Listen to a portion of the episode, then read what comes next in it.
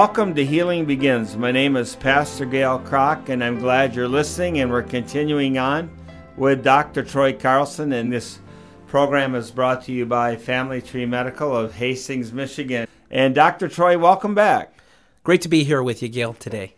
You know, I'm gonna. I love stories. I just am a storyteller. So I worked as 18 years in trauma and emergency as a hospital chaplain. And uh, I want to tell you a story of a woman that I felt had great faith. She didn't live, she actually wound up dying.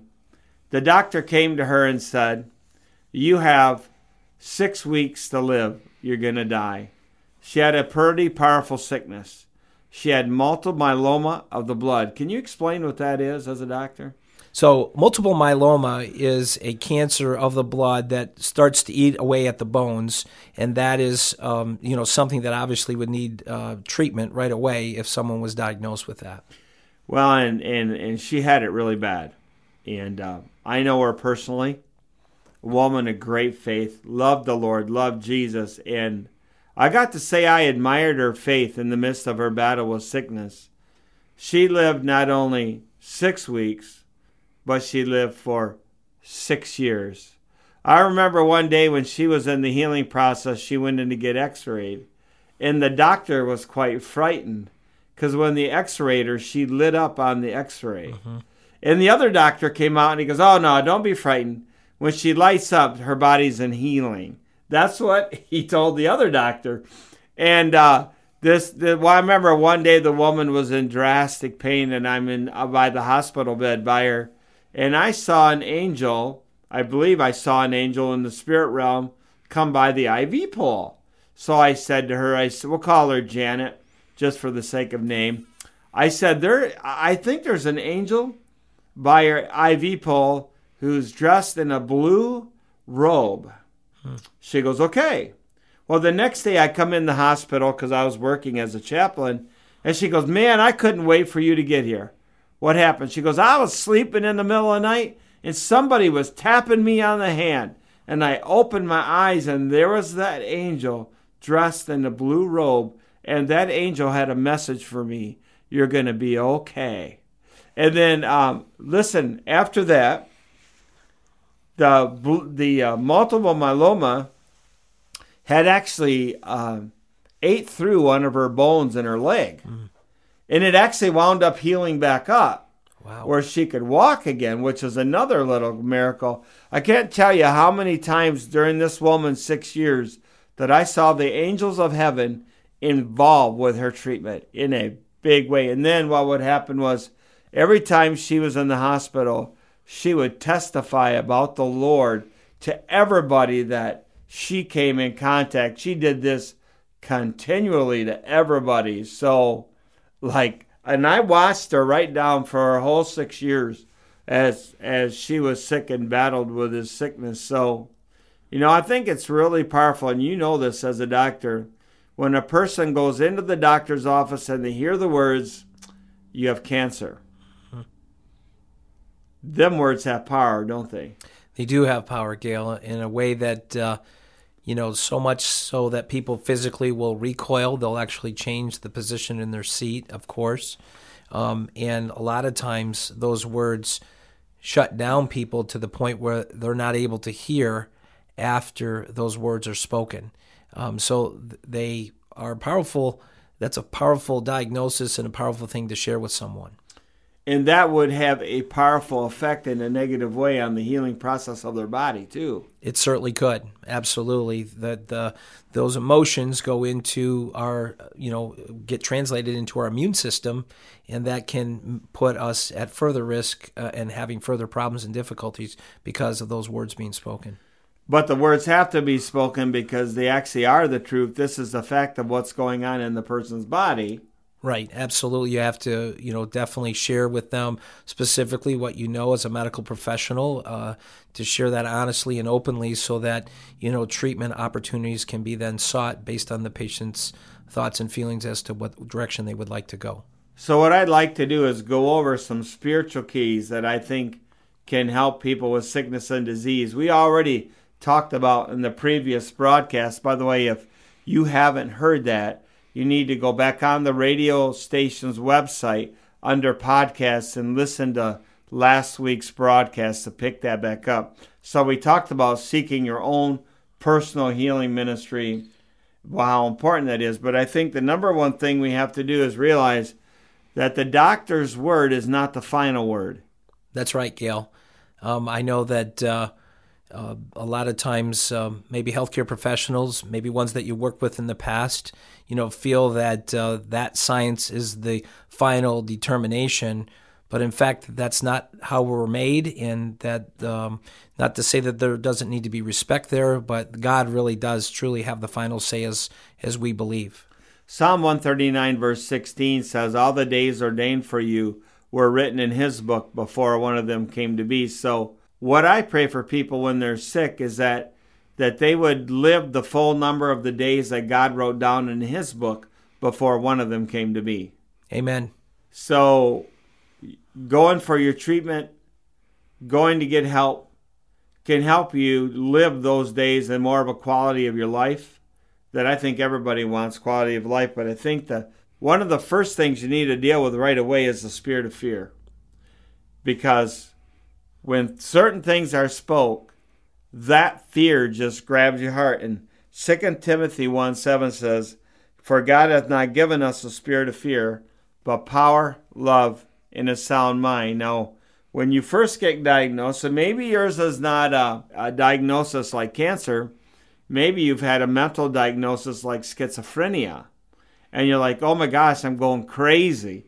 You really have to watch out what the words that come out of your mouth. So picking up 2 Timothy 1 7, God has not given you a spirit of fear, but power, love, and a sound mind, I think is really important in the battle, don't you? Absolutely. Uh, to stay focused on things that are positive, which you know, when you're going through those times, whether it's a diagnosis of cancer or a mental health diagnosis, it's really important for you to, you know, really surround yourself uh, with the Word of God and really to speak life uh, and read life into your into your being, because those are the things that are true that have the power to heal, as we've talked about in the previous program. I've had people tell me, "Well, I got cancer, but it doesn't have me." And so some people won't even say the word. They don't deny that their body's going through something, but they're trying to speak words of faith, life, hope. They're staying away from the words of death. Like, I'm going to die. I'm not going to make it. I mean, I remember when my mother died, my dad looked at us and said, I just want to climb in the coffin and go with her. And six months later, we did his funeral. He just kind of gave up. So a person can actually give up and die a whole lot quicker, don't you agree? Yeah, I mean, our thoughts lead to feelings that generate actions that give us results. It's called TFAR thoughts, feelings, actions, results. So in our thought life, uh, that is going to shape as to what's going to happen. And so, again, if you believe something long enough, it becomes who you are and what you're feeling, and that has great significance in terms of your your health and the direction that your life physically and emotionally and spiritually will go. We often say a lie only has power if you believe it, but words only have power if you agree with them. And um, not that we don't agree with our doctor, but I think it's important that we balance things out. Faith in the practice of medicine. So we're putting the two together so we can live that full life that God has for us. Yeah, Gale, I um, wanted to just you know talk to you about that because I know sometimes for some people and some physicians it may be difficult, so that you have a strong, uh, healthy uh, belief and you believe in the Lord and His ability to heal, and sometimes the people you're interfacing with in the healthcare profession may not understand that, may oh, yeah. not appreciate that, and quite frankly struggle with that. And I know that that being not on the same page as your providers and for them to think that maybe you're a little bit crazy about how you're thinking and how you're feeling. But I just want to encourage you to just work through that with them, be patient, and help to witness as it relates to um, the, those challenges and what you're feeling and how you're going through that. So, as it relates to um, taking care of that information that may be, uh, you may be, if you will, in conflict with those that you're working with, um, I think you just make sure that you're patient with yourself, make sure you're patient with your healthcare provider, um, and just let them know. Um, and again, if there's a continued struggle, that may you know that may mean that you might have to make a change in your provider, and that that's not easy to do. Um, but I think it's important for you to make sure that you're not um, holding back on those feelings and also helping them to understand to be a witness maybe to somebody else that doesn't know or understand. I remember when this lady was on her six year journey and she would speak words of faith, the medical profession thought she was a little loony, to be honest with you. And then I had another friend who had lupus really bad. I mean, really bad to the point it was disfiguring her face. And she would come into her doctor's office and say, By his stripes, I'm healed.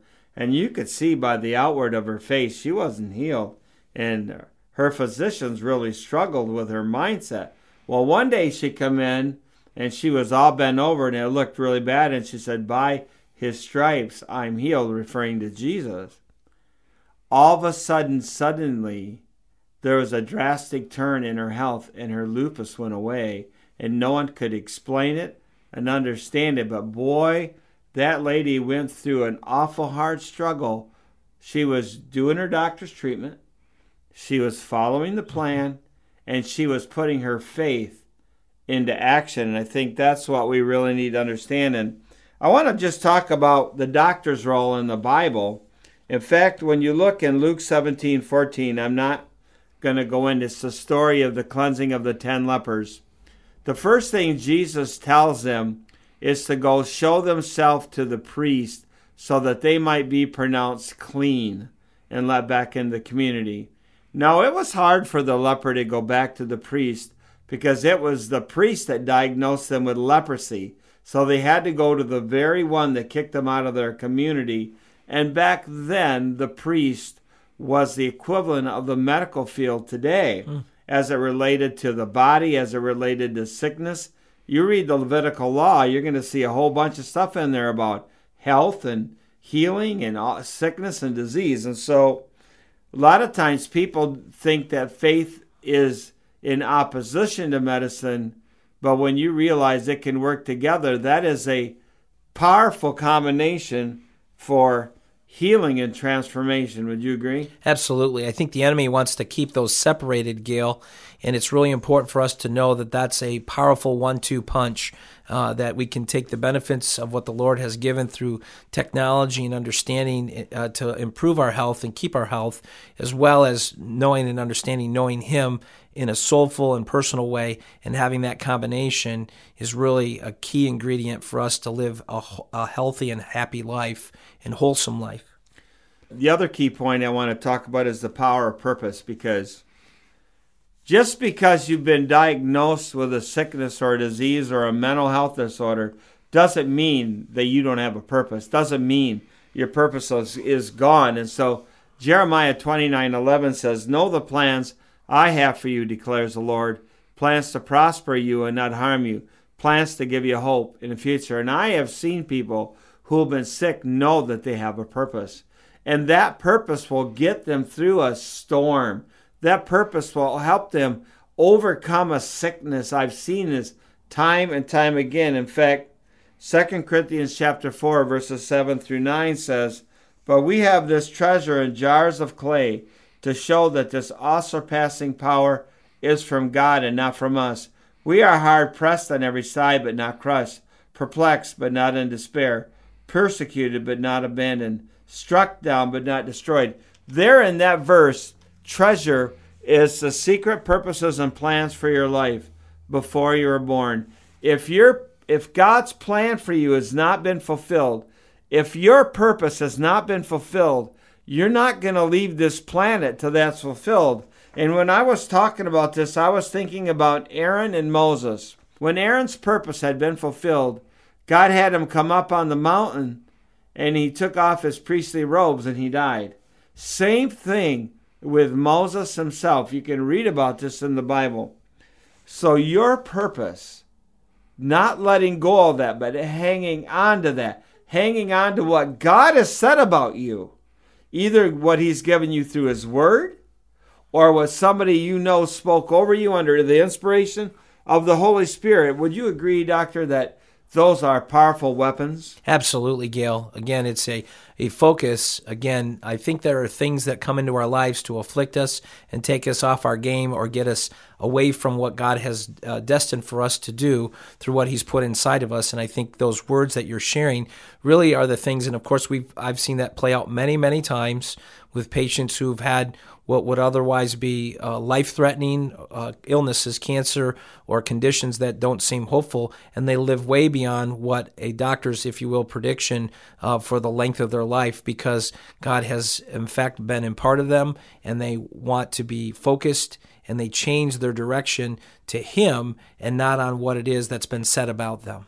You know, there was this lady I met in the hospital one time. The doctor had given her six months to live, and it now was 20 years later. And finally, the doctor said to her, I'm just going to quit giving you a time of death because every time I do, you show me to be a liar. He goes, I'm just going to quit doing that. You know, when 1 Timothy 1.18 says, Timothy, my son, I give you this command in keeping with the prophecies once made about you, that by recalling them you might fight the battle well. When it seems like the sickness has knocked you down, you seem like you're out for the count, Pick up what God has said and begin to say it out loud and decree it. Joshua 21:45 says, "Not one of all the Lord's good promises to Israel ever failed. Everyone was fulfilled." Proclaim your future over and over. I love Psalm 118 verse 17. I will not die but live and proclaim what the Lord has done. And I think right there, I think that is so powerful. And I'm I'm reminded too of another guy, King Hezekiah, in Isaiah 38, uh, 20, 38 verse 2. I'm not going to read this, but Hezekiah was sick. And the prophet Isaiah said to him, God said, Tell the king he's going to die. He will not recover. And so the, the prophet is leaving the courtyard, and Hezekiah turns his face to the wall. This is the most interesting thing that Hezekiah said what Hezekiah did, he told God all the things that he had done for God, all the faithful devotion, how he served the Lord in his life. And he began to remind God. And before Isaiah left the courtyard, God spoke to him and said, Go back to Hezekiah and tell him I'm giving him 15 more years to live. to me, that is like uh, not a funny story, but it's a amazing story. Instead of repentance, he did the opposite. He reminded God of all the things he had done and how he had served him with his whole heart. Mm-hmm. And God honored that. Mm-hmm. not that a funny story? It's an interesting sco- story, Gale, and one that sometimes I don't think a lot of us think about. But it's okay to let the Lord know how you feel, and um, and again, it's not about our works, as we know, because God's grace is really what allows us to be with Him in heaven. But it's really about um, you know, working and battling with those words and those promises that have been spoken over our lives and uh, the Lord has revealed to us and again to to carry through and to do our purpose as we're here to serve him. I just want to say too, if God has given you a promise and now you're sick, sometimes when you get a promise, something will happen that seems to be a contradiction to what God has said. And that's actually quite common. And so God will give you a promise in your today to get you into your tomorrow because God knows something is coming. But He's going to give you a promise to hang on to that you can fight with, that you can battle with while you're battling with whatever has been going on. So we need to renew our minds and fill our minds with God's word and rebuke doubt, rebuke fear in the name of the Bible calls fear the spirit of fear. That's an interesting word right there because fear is a human emotion. We know that. But also, when it gets really bad, there can be a demonic spirit behind fear, and you can bind it and have Jesus take it away. Somebody uh, shared with me uh, an acronym for fear. Uh, and again, it, fear is a natural emotion that it tells us to do certain things, to stay away from things that might be dangerous. But the acronym someone gave to me was fear is false evidence appearing real. And so it's really important to have wisdom and discernment when that uh, emotion comes upon you and ask the Lord, where is that coming from? Is it from my own protection or is it actually something trying to take me away from what it is that I really know that I need to do? You know, when you've got a calling on your life and a purpose to do something, the enemy really tries to take that away from you. He doesn't want you have hope. You know, and I'm reminded of 2 Corinthians 5 7, we walk by faith and not by sight. We don't walk by what we feel. We don't let our physical reality take away our eyes of faith. We walk by faith. Now, we don't deny the physical reality because that's our prayer list. That's our way we're going to pray. Right. But we walk by faith and not by sight. And I would encourage you also to go for prayer regularly. Go for anointing with oil and prayer. If you're in a church where they do all, they let you come to the altar and pray over you. Get as much prayer as you can. Can really help in the healing process. And don't give up the attitude of prayer. Pray and fast. There's so many things spiritually that you want to keep alive during this time. And the other thing I was going to say is make sure you get rest make sure you don't overdo it. Would you say rest is an important part of the healing? Absolutely. Again, our physical rest, I alluded to that, Gale, in our previous program, as a critical component to way our immune system, which is obviously very important as we're talking about that a lot in today's day. Um, so, rest uh, it's our physical rest, but I, I, know that there are many verses in the Bible for us to ponder, which is to rest in Him. And so, again, that takes away fear. It keeps our focus. It keeps our purpose. And so, those are the things that we want you and encourage you to do. So, remember, again, um, I think the enemy is really good at speeding us up in our lives when in fact we need to take a deep breath and we need to reflect upon what it is and what it is and what is our direction and where we want to go to, to really lead into God's purpose for our lives. And as we wind up here, Psalm 91 says, He who dwells in the shelter of the Most High will rest under the shadow of the Almighty. I will say of the Lord, He is my refuge and my fortress, my God, in Him will I trust. Would you like to do another prayer for people for healing and for strength? Yes. Dear Heavenly Father, we come to you today thanking you for this opportunity to share with others. And Lord, we just ask for those that are struggling um, possibly with fear or um, a medical diagnosis that might be challenging or just even a family situation, Lord, that that not dictate their lives. Lord, that they press in, that they look to you for that healing and, uh, and knowing that, Lord, you're there with them, you're going to walk with them, walk uh, side by side and care for them and love them and uh, show them that you are there and, and healing and, uh, and giving them rest. We ask all this now in your precious name. Amen. Hey, I want to thank you tonight for joining us for Healing Begins program. I want you to know there's a hope and a future for you. Hang on to the Word of God. Uh, we'd love to hear from you. You can Email me at Gale, G A L E, at spiritualcareconsultants.com. Let the radio station know how you're liking the program. We just enjoy sharing God's Word with you. We want to be that voice of hope in the night. So God bless you. May He keep you, cause His face to shine upon you, and give you peace. Have a good night.